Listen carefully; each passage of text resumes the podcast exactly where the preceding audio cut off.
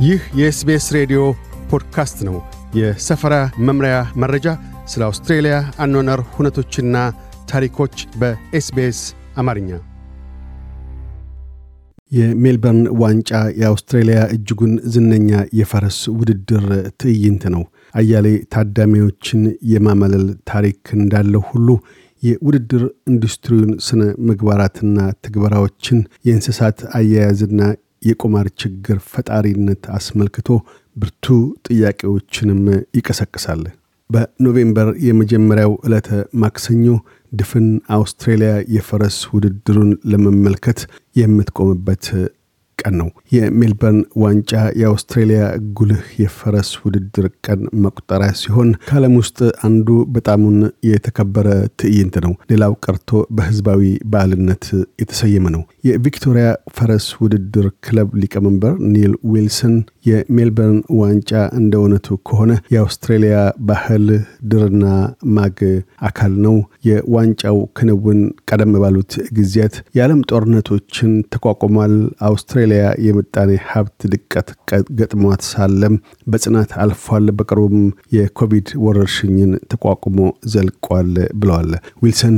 የሜልበርን ዋንጫ ከ162 ዓመታት በላይ ባስቆጠረ የውድድር ዘመን እድገቱ እንደ ግራንድ ፕሪ ወይም ቴኒስን ከመሰሉ ዋነኛ ዓለም አቀፍ ስፖርቶች ጋር በንጽጽር ለመታየት መብቃቱን አንስተዋል። አያይዘውም በ160 አገራት 750 ሚሊዮን የሚደርሱ ታዳሚዎች አሉን ብለዋል። በአንድ ወገን በርካታ አውስትራሊያውያን በዕለተ ዋንጫው በሐሴት ሲያሳልፉ፣ ሌሎች አበክረው ያወግዛሉ።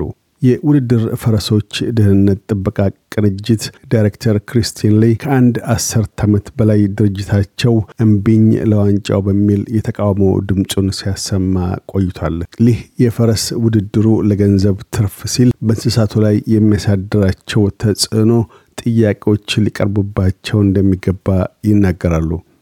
የሜልበርን ዋንጫ በአብዛኛው የሚታየው በጋራ አንድ ላይ ተገናኝተን የምናከብረው ዕለት ተደርጎ ነው። አከባበራችን ግና የተሳሳተ ነው ሲሉም አክለው ያሳስባሉ።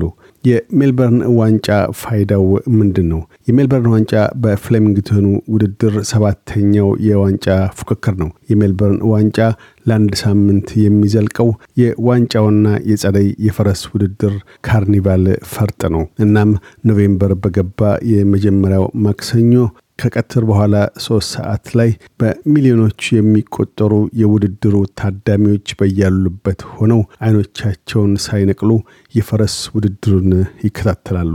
ለዚያም ነው አገርን ቀጥ አድርጎ የሚያቆም ውድድር ተብሎ የሚጠራው ሲሉ ወይዘሮ ዊልሰን ይናገራሉ።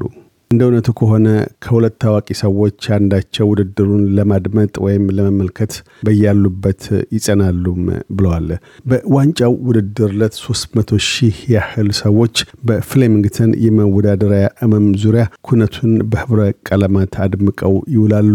ዊልሰን ፋሽን የኩነቱ አንዱ ትልቅ አካል ነው።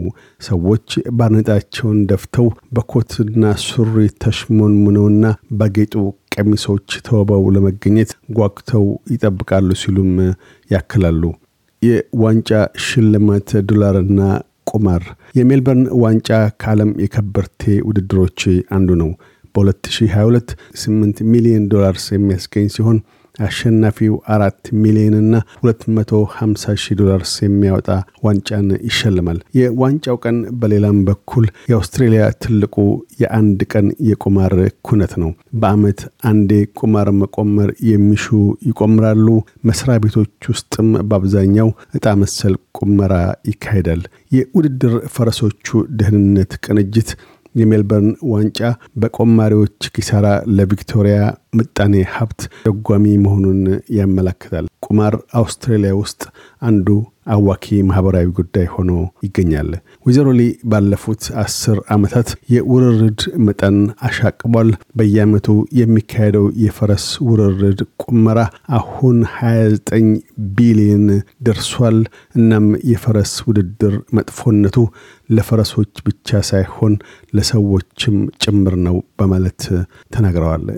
ሰዎች የሚቃወሙት ለምንድን ነው? ለአመታት የፈረስ ውድድር ኢንዱስትሪ የእንስሳት ደህንነትን፣ የእርባታ ሂደትንና ጭካኔ የተሞላበት ስልጠናን አስመልክቶ ብርቱ ምርመራ እየደረሰበት ነው። እንዲሁም እሽቅድድምና የገረፋ ቴክኒኮች ተጽዕኖች ሳቢያ የቆሰሉ ፈረሶችን ለሞት የማብቃቱ አስባብ አሳድሯቸው ያሉ የሥነ ምግባር ጥያቄዎች አሉ።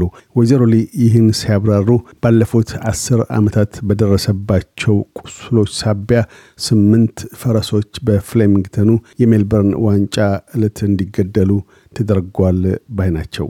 ስለምን መልሶ መጋገም ውድ ጊዜ ወሳጅና ለአንድ ፈረስ በጣሙን አዋኪ በመሆኑ እዚያው በተወዳደሩበት እመም ዙሪያ ይገሏችኋል ብለዋል። ወይዘሮ ሊ በፈረስ እሽቅድድም ሳቢያ ያለውን የሞት መጠን ምን ያህል እንደሆነ ህዝብ ሙሉ ግንዛቤ እንደሌለው ሲያመላክቱም አንድ ፈረስ በአውስትሬልያ የውድድር መም ላይ በአማካይ በየሁለት ነጥብ አምስት ቀናት ይሞታል። በሺዎች የሚቆጠሩ ከቆሰሉባቸው የመወዳደሪያ ስፍራዎች ገለል ተደርገው ይገደላሉ። ስለ እነሱም የምናውቀው ነገር የለም ብለዋል። ይሁንና ዊልሰን በዋንጫው ዙሪያ ያሉ ጉዳዮችንና ትኩረቱ እየበረታ የመጣውን የእንስሳት ደህንነት አስመልክተው የሚሰነዘሩ ትችቶችን ይከላከላሉ።